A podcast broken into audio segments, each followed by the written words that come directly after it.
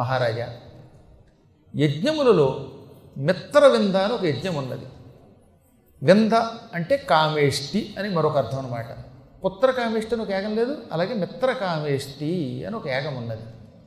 ఇష్టి అంటే యజ్ఞం, కామ ఇష్టి, కామేష్టి అంటే కోరికతో చేసే యజ్ఞం. కామేష్టి అంటే కోరికతో చేసే యజ్ఞం. ప్రతివాడికి ఏదో కోరిక ఉంటుందిగా, నాకు డబ్బు రావాలనో, ఉద్యోగం రావాలనో, వివాహం రావాలనో, ఇల్లు రావాలనో ఏదో ఒక కోరికతో చేసే యజ్ఞమును కామేష్టి అంటారు. కాకపోతే ఏ కోరికతో చేస్తున్నామో ఆ కోరిక ముందు పెడితే ఆ యజ్ఞానికి ఆ పేరు వచ్చింది. పుత్ర కామ ఇష్టి, కొడుకులు కావాలనే కోరికతో చేసే యజ్ఞం. మిత్రకామేష్టి, శత్రువులు మిత్రులు అవ్వాలనే కోరికతో చేస్తే మిత్రకామేష్టి. మిత్రకామేష్టి అన్న మిత్రవింద అన్న, పుత్రకామేష్టి అన్న పుత్రవింద అన్న అర్థం ఒకటే. ధనకామేష్టి అంటే డబ్బు కావాలనే కోరికతో యజ్ఞం చేయటం. గృహకామేష్టి ఇల్లు కావాలనే కోరికతో యజ్ఞం చేయటం. ఇలా రకరకాల కోరికలతో చేసే యజ్ఞములు ఉన్నాయి. అందులో నేను నీ కోసం, నీ భార్య కోసం మిత్రకామేష్టి యాగం చేస్తాను. అందులో సంకల్పంలో ఏం చెబుతాను? మహారాజు ఉత్తముడు, అతని భార్య బహుళ, ఈ రోజు నుంచి పరస్పర విరోధం విడిచిపెట్టి ఐకమత్యంతో సుఖంగా కాపురం చెయ్యాలి అని సంకల్పం చెబుతాను. నేను అలా యజ్ఞం చేయడంతో నీ భార్యలో నీ మీద ఉన్న ద్వేషం, నీకు నీ భార్య మీద అంతో ఎంతో ఉన్న అసహ్యం, ఇవన్నీ పటాపంచలైపోతాయి. ఇక మీ ఇద్దరూ ఎంతో ప్రేమతో ఒకరినొకరు కౌగిలించుకుంటారు, ఆత్మీయతతో పలకరించుకుంటారు, మీ ఇద్దరూ పరమాత్మీయులైపోతారు, మీ కుటుంబం చాలా బాగుంటుంది. ఈ విధంగా మీ ఇద్దరి మనస్సులలో ఉన్న వైరుధ్యములు తొలగించి మైత్రీబంధం కలిగించే యజ్ఞం నేను చేసి పెడతాను. కావలసిన సామగ్రి అనగానే, అమ్మ ఎంత అదృష్టం, అంత మంచి మాట అన్నారు, అయితే ఇప్పుడే మిత్రకామేష్టికి కావలసిన యాగానికి కావలసిన సంభారాలన్నీ తెప్పిస్తానన్నట్ట. వెంటనే ఆయన ఆ యాగ సంభారం అంతా కూడా సిద్ధం చేసుకుని ముందు విఘ్నేశ్వర పూజ చేసి, ఆ యాగం చేసేటప్పుడు మధ్యలో ప్రధాన యాగగుండం చతురస్రాకారంలో ఉండాలట. చతురస్రాకారం అంటే పొడవు వెడల్పు సమానంగా ఉండాలి. 8x8 కానీ 12x12 కానీ ఉండాలి. రాజుగారు కనుక 12x12 ఉండేటటువంటి యాగగుండం చతురస్రాకారంలో ఏర్పాటు చేశాడు. దీనికి 4 వైపులా త్రికోణాకారంలో ఉండేటటువంటి, శ్రీచక్రంలో పై త్రికోణం ఉంటుంది, ఆ ఆకారంలో ఉండే 4 ఉపకుండాలు పెట్టాలి. ఈ 4 కుండాలు త్రికోణాకారంలో ఉంటాయి, మధ్యలో అది చతురస్రాకారంలో ఉంటుంది. ఈ యజ్ఞం చేయడానికి కావలసిన ఋత్విక్కులు పిలిపించారు. ఇక నెయ్యి ఉన్నది, దర్భలున్నాయి, సమిధలున్నాయి, అన్నీ ఉన్నాయి. ఒక శుభముహూర్తంలో ఈ మహాత్ముడైన పురోహితుడు యజ్ఞం మొదలుపెట్టాడు. ఈ యజ్ఞం అపూర్వంగా జరిగింది, అద్భుతంగా జరిగింది. పూర్ణాహుతి కూడా బాగా జరిగింది. జరిగాక ఆయన అన్నాడు, మహారాజా, ఇక నీ భార్యని నిశ్చింతగా పాతాళం నుంచి ఇక్కడికి తెప్పించుకో. ఆవిడ రావడంతో నేను ఎంత ప్రేమగా చూస్తుందో నీకే తెలుస్తున్నానట. మహానుభావ, పవిత్రమైన యజ్ఞం చేసి ఎక్కడో ఉన్న నా భార్య మనస్సు మార్చిన ఉత్తముడివి నీవు. నీ మహామంత్రశక్తి అంతా ఇంత కాదు, నా రాజ్యమే నీకు ఇచ్చేస్తాను దక్షిణగా అన్నట్ట. రాజ్యం నాకెందుకు బాబు, అడిగినప్పుడు యజ్ఞాలకు కావలసిన దక్షిణ ఇస్తే చాలు. రాజ్యం వీరభోజ్యం, నువ్వు వీరుడివి, వీరుడే దాన్ని పరిపాలించాలి. ఎవరు ఏ పని చేయాలో పని చేయాలి. అందువల్ల నిశ్చింతగా రాజ్యం నువ్వే పుచ్చుకో. రావింపుము సతిరయ్యమున, నీ భార్యను మాత్రం వెంటనే తెప్పించు, సుఖంగా ఉండు, నీకు సత్సంతానం కూడా కలుగుతుందని దీవించాడు. అప్పుడు ఆయన వెంటనే పాతాళానికి వెళ్ళి ఆ పావులతో యుద్ధం చేయడం నీకు ఇష్టం లేదు, ఎందుకని సర్పరాజులంటే నీకు గౌరవం. సర్పరాజులతో యుద్ధం చేయకుండా తన భార్యను రప్పించడానికి వెంటనే ఆలోచన వచ్చి బలాక అని పిలవగానే ఆ బలాక రాక్షసుడు వచ్చాడు. నాయన, నీవు అదృశ్య రూపం పొందగలిగేవాడివి, ఎక్కడికైనా వెళ్ళగలిగేవాడివి, నువ్వు తక్షణం పాతాళలోకానికి వెళ్ళి సర్పరాజు గారి చెరసాలలో ఉన్న అమ్మాయిని నా దగ్గరికి పట్టుకొచ్చాయన్నట్ట. ఈ బలాకుడు ఎక్కడికైనా పెడతాడు, ఈ దిగ్బంధాలు అతన్ని ఏం చేయలేవు, ఏ మంత్ర దిగ్బంధాలు అతన్ని ఏం చేయలేవు.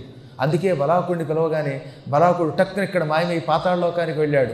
అక్కడ నందాని పేరు కలిగిన సర్పరాజు కూతురు, సాలపోతకుడి యొక్క కూతురు ఒక అంతఃపురంలో దాచిందని చెప్పుకున్నాక, అమ్మాయిని ఆ అంతఃపురంలోకి అదృశ్య శక్తితో ప్రవేశించి అక్కడ రాజుగారి భార్యను మంచంతో సిద్ధంగా పట్టుకుని, ఘటోత్కచుడు చూశారు శశిరేఖను మంచంతో ఎత్తుపోయాడు, అలా టక్కని చేత్తో పట్టుకుని టింగన అక్కడ మాయమే ఇక్కడికి వచ్చాడు. మహారాజా, ఇదిగో మంచం, ఇదిగో మంచం మీద మీ ఆవిడ అనగానే ఆయన ఆశ్చర్యపోయి, భలే పట్టుకొచ్చావే బలాక, నువ్వు శక్తివంతుడు అని తెలుసు కానీ ఇంత శక్తివంతుడు అని తెలియదు, ఎంత శక్తివంతుడు, నా రాజ్యంలో ఉండి నాకు సేవకుడు, నా అదృష్టం, సుఖంగా ఉండు, నీకు నీ జాతికి ఉత్పలారణ్యం రాసేశాను, కలియుగం దాకా ఆ అడవిలో మీరు సుఖంగా ఉండండి. ఒక కలియుగంలో పద్మాకర్ గారు వచ్చినప్పుడు మాత్రం ఆయన్ని, ఆయన భక్తుల్ని మాత్రం గౌరవించండి, వారికి కూడా ఆతిథ్యం ఇవ్వండి, వాళ్ళు పురాణం చెప్పడానికి అడవులు పట్టుకు తిరుగుతూ ఉంటారు అని మాత్రం దీవించి పంపేసి ఆ తర్వాత ఇప్పుడు భార్యామణి పడుకున్న మంచం దగ్గరకు వచ్చాడు. మంచం మీద నుంచి ఆవిడ లేచి యావండి అంది. ఏది ఇంకొకసారి అని అన్నాడు ఆయన. ఆవిడ యావండి అని అంత అందంగా మృదువుగా పొరుగుతుందని ఊహించలేదుగా. యజ్ఞం చేశాడు ఆయన, కానీ అయినా వచ్చిన తర్వాత ఎలా ఉంటుందో ఏమిటో లోపల అంతో ఎంతో పీకులాట ఉంటుందిలేండి. ఇన్నాళ్ళు చివాట్లు తెగతిని ఉన్నాడు కదా. ఆవిడ ఎంతో మృదువుగా ఏమండో ఏమండో అని రాగానే ఆనందం తట్టుకోలేక, ఓహో మహానుభావుడు అయ్యా నువ్వు, నీ భార్య నా రాక్షసుడు ఎత్తుకుపోబట్టి కదా నాకు ఇంత శుభం కలిగింది అనుకుని ఆయన్ని మనస్సులో పొగుడుకున్నాడు. దగ్గరికి వచ్చాడు, తీసుకున్నాడు, ఏం కావాలో కోరుకున్నట్ట. అప్పుడు ఆవిడ, కరుణం ప్రసన్నుడవు కమ్ము నరేశ్వర నాకు నావుడున్, దయతో నా తప్పులన్నీ క్షమించు, నా ఎడల ప్రసన్నుడవుక, అంటే నన్ను ప్రేమతో చూడు. ఇదివరకు నేను చాలా పొరపాట్లు చేశాను, అయ్యో పాతవన్నీ గుర్తుకొస్తూ ఉంటే నాకు ఎంతో బాధగా ఉంది, కొట్టాను నేను గ్లాసుతోటి నీ స్నేహితులు చూస్తూ ఉండగా, ఎన్నోసార్లు తిట్టాను, ఒక్కనాడు నిన్ను నేను ప్రేమతో దగ్గరికి తీసుకోలేదు, చాలా పెద్ద పొరపాటు చేశాను, క్షమించండి, అంతకింత ప్రేమగా చూస్తాను, ఇంకెప్పుడు మిమ్మల్ని విడిచిపెట్టండి, మీకు జాగ్రత్తగా సపర్యలు చేస్తాను అనగానే, నేను ఎప్పుడూ నీకు ప్రసన్నుణ్ణి, ఏదో ఆనాడు నీ కర్మ వల్ల, నా కర్మయోగం వల్ల, మన పెళ్ళి లగ్నంలో ఉన్న దోషం వల్ల నీకు రోషం వచ్చింది, నాకు కోపం వచ్చింది, నేను అడవిలో విడిచిపెట్టాను, అవి పక్కకు పెట్టేయి, ఏం కావాలో కోరుకో అన్నాడు. నాకేం కావాలి? భర్త ఎదురుగుండా ఉండడమే భార్యకి గొప్ప వరం. ఈ ప్రపంచంలో ఉత్తమురాలైన భార్య ఎప్పుడూ కూడా భార్యాభర్తలు కలిసి ఉండాలని కోరుకుంటుంది. భర్తే వరం అనుకుంటుందిట, భర్తే బంగారం అనుకుంటుందిట. బంగారం లాంటి భర్త ఉండగా వేరే బంగారం కావాలా అన్నది ఆవిడ. చూసారా, కొంతమంది అలాగే అంటారు, నాకే బంగారం వద్దండి మీరే బంగారం అని అంటారు.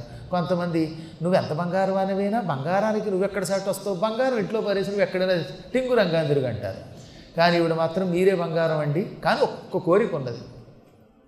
పాపం సర్పరాజు సాలపోతకుడనే రాజుగారి కూతురు నంద నా కోసం ఎన్నో కష్టాలు పడింది, నన్ను అంతఃపురంలో రక్షించింది. నా మీద కసి కొద్దీ వాళ్ళ నాన్నగారు దాన్ని మోగ అయిపోమన్నాడు. పాపం ఆవిడ మోగదైపోయింది. నన్ను రక్షించి తిరిగి మీకు దక్కేలా చేసిన ఆ ఉత్తమురాలు మాట లేక బాధపడుతుంటే నేను ఇక్కడ ఎలా సుఖంగా ఉంటాను?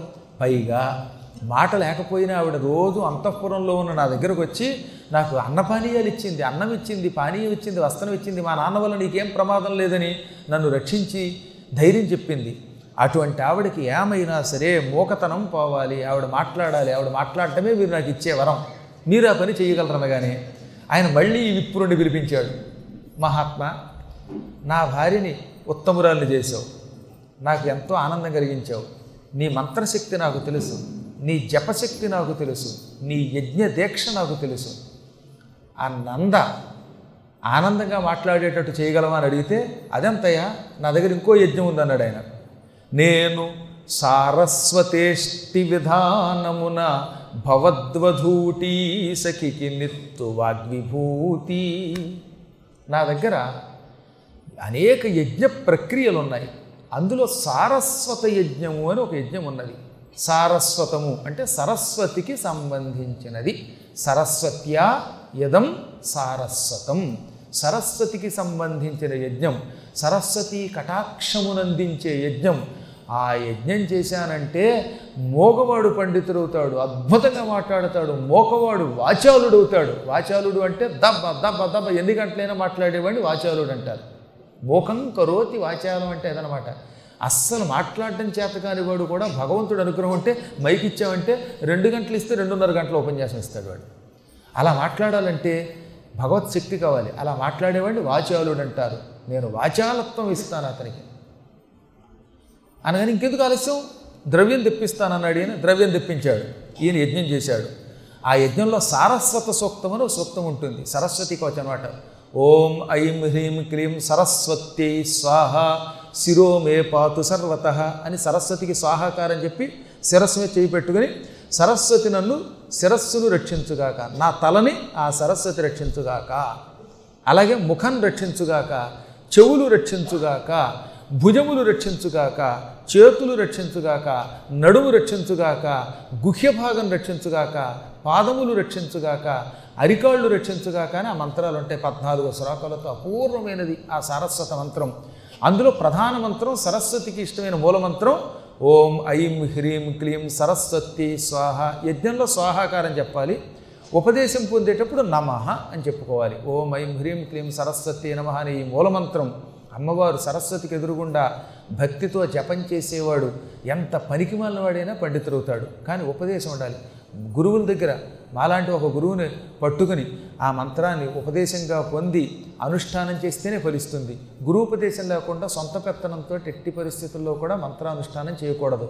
అలా సొంత పెత్తనంతో అనుష్ఠానం చేస్తే ఒక్కోసారి ఫలితం పక్కన పెట్టండి, అపఫలితం కూడా వస్తుంది. కరస్పాండెన్స్ కోర్సులు మీకు ఏమిస్తాయి? సర్టిఫికెట్లు ఇస్తాయి. జ్ఞానం ఎక్కడిస్తాయి? వాడు చదివేసినా గురువు దగ్గరికి వెళ్ళి ప్రత్యక్షంగా కూర్చుని చదివింది వేరు, గురువు సేవ చేసి చదివింది వేరు, పుస్తకాలు చూసి నేర్చుకోవడం వేరు.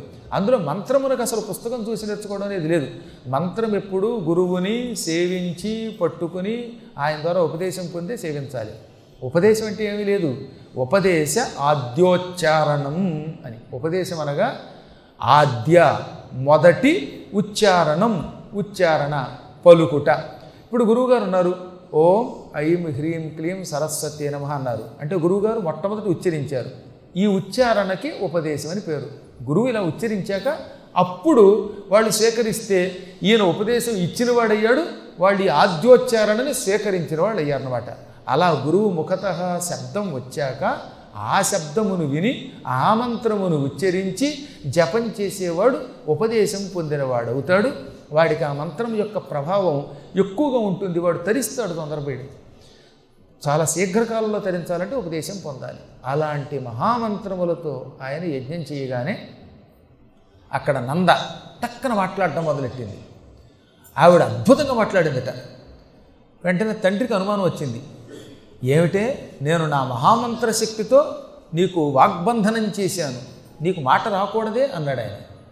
ఏమో నాన్న, మంచి పాండిత్యంతో కూడిన వాక్కు వస్తుందనగానే ఈ పావులకి అందరికీ రాజు వాసుకి ఆయన అక్కడికి వచ్చి ఓరి సాలపోతా, ఓరి తిండిపోతా, ఇంకొక మాట ఉంది అది అనలేం మనం, తిట్టి నీవేవో నీ తాత్కాలిక మంత్రశక్తితోటి ఆవిడ నోరు కట్టావు, కానీ నీకంటే గొప్పవాడున్నాడు భూలోకంలో, అతనికంటే గనుడు ఆచంటం వల్ల అన్నారు.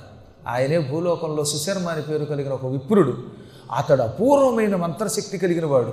అతడు సారస్వతమనే యజ్ఞం చేశాడు. ఆ యజ్ఞంలో మీ అమ్మాయికి మాట రావాలని సంకల్పం చెప్పాడు. ఆ యజ్ఞ ప్రభావంతో ఈవిడ వాగ్బంధనం పోయింది, అద్భుతమైన వాక్కు వచ్చింది. అలాంటి మంత్రవేత్తలు ఉన్నారు. ఇంకనైనా అటువంటి వాళ్ళతో తగాదా పెట్టుకోకు, పరస్త్రీ వ్యామోహాన్ని విడిచిపెట్టరా మూఢుడా అని వాసుకు చెప్పగానే ఆయనకు నమస్కరించి, అమ్మాయి నేను పొరపాటు చేశాను ఒప్పుకుంటున్నాను, లెంపలేసుకుంటున్నాను, నువ్వు చేసిందే ఉత్తమమైన పని, ఇంకెప్పుడు ఇలాంటి పొరపాటు చేయను, నీకు మళ్ళీ వాక్కిచ్చి ఉపకారం చేసిన ఆ దంపతుల్ని ఆశీర్వదించిన ఆ రాజదంపతులను అన్నాడు ఆయన. వెంటనే ఆవిడేం చేసింది, అప్పుడ కదలి అప్పురమున కరుగుదించి ఆత్మసఖి కాంచి కౌగిట నర్తి చేర్చి అధిపునందంద దీవించి ఆ భుజంగి ఆసనాశీనయ్యిట్టులు అని అనగా వెంటనే నంద తండ్రి చెప్పగానే భూలోకానికి వచ్చింది, రాజుగారి అంతఃపురానికి వచ్చింది. రాజుగారు అప్పుడే యజ్ఞం చేసిన తర్వాత అందరికీ దక్షిణలు ఇచ్చి సభలో కూర్చొని భార్యా సమేతంగా విప్రుణ్ణి పక్కన కూర్చోబెట్టుకుని ప్రజలతో చెప్తున్నాడు, ఈ పుణ్యాత్ముడు యజ్ఞములు చేయటంలో దిట్ట, ఈతని యజ్ఞ ప్రభావంతో మా భార్యాభర్తలం తగాదాలు విడిచిపెట్టి ఐకమత్యం పొందాం, ఈయన యజ్ఞ ప్రభావంతో ఓ సర్పకన్యకి వాక్కు వచ్చింది అనేదో చెప్పబోతుండగా టక్కునొచ్చింది ఈ నంద.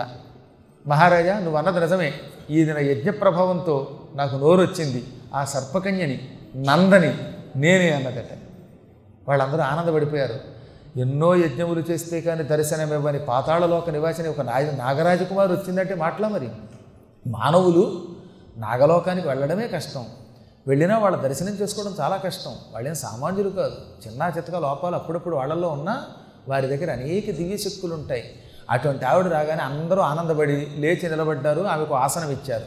అప్పుడు ఆమె ముందుగా రాజపత్నిని కౌగిలించుకొని, నువ్వు సుఖంగా ఉన్నావు, నాకు అదే కావలసింది, మీ ఇద్దరిని నేను దీవిస్తున్నాను అని చక్కగా ఆసనం మీద కూర్చుని అలా దీవించింది. కరముపకారము నాకున్ తిరముగనొనరించితివతి ప్రియమున భూవరా ఏను మెచ్చి వచ్చితి వరమిచ్చద నీకు విను దివాకరమూర్తి. ఓ సూర్యవంశ సంజాత, సూర్యుడితో సమానమైన తేజస్సు కలిగిన వాడా, నీవు నాకెంతో ఉపకారం చేశావు. నేను చేసిన మేలు మరిచిపోకుండా నాకు వాక్కు వచ్చేలా చేశావు. నా వాక్కు నాకు ప్రసాదించిన నీకు నేను ఒక గొప్ప వరం ఇస్తున్నాను. ఆ వరం విను. మీ భార్యాభర్తలిద్దరూ 1000 సంవత్సరములు భూమిని పరిపాలిస్తారు. నీకు నీ భార్య అయిన ఈ బహుళ ద్వారా ఒక అద్భుతమైన పుత్రుడు పుడతాడు. వాడు ప్రపంచానికి మనువు అవుతాడు. ఈ ప్రపంచాన్ని పరిపాలిస్తాడు. బ్రహ్మదేవుడి యొక్క వరములు పొందుతాడు. అతడు విష్ణువుని స్వయంగా దర్శనం చేసుకుంటాడు. నారాయణ విగ్రహ ప్రతిష్ఠ చేస్తాడు. ఆ మహాత్ముడి వల్ల నీకు ఎంతో కీర్తి వస్తుంది. అతడు అస్త్రశస్త్ర విద్యలలో ఆరితేరతాడు.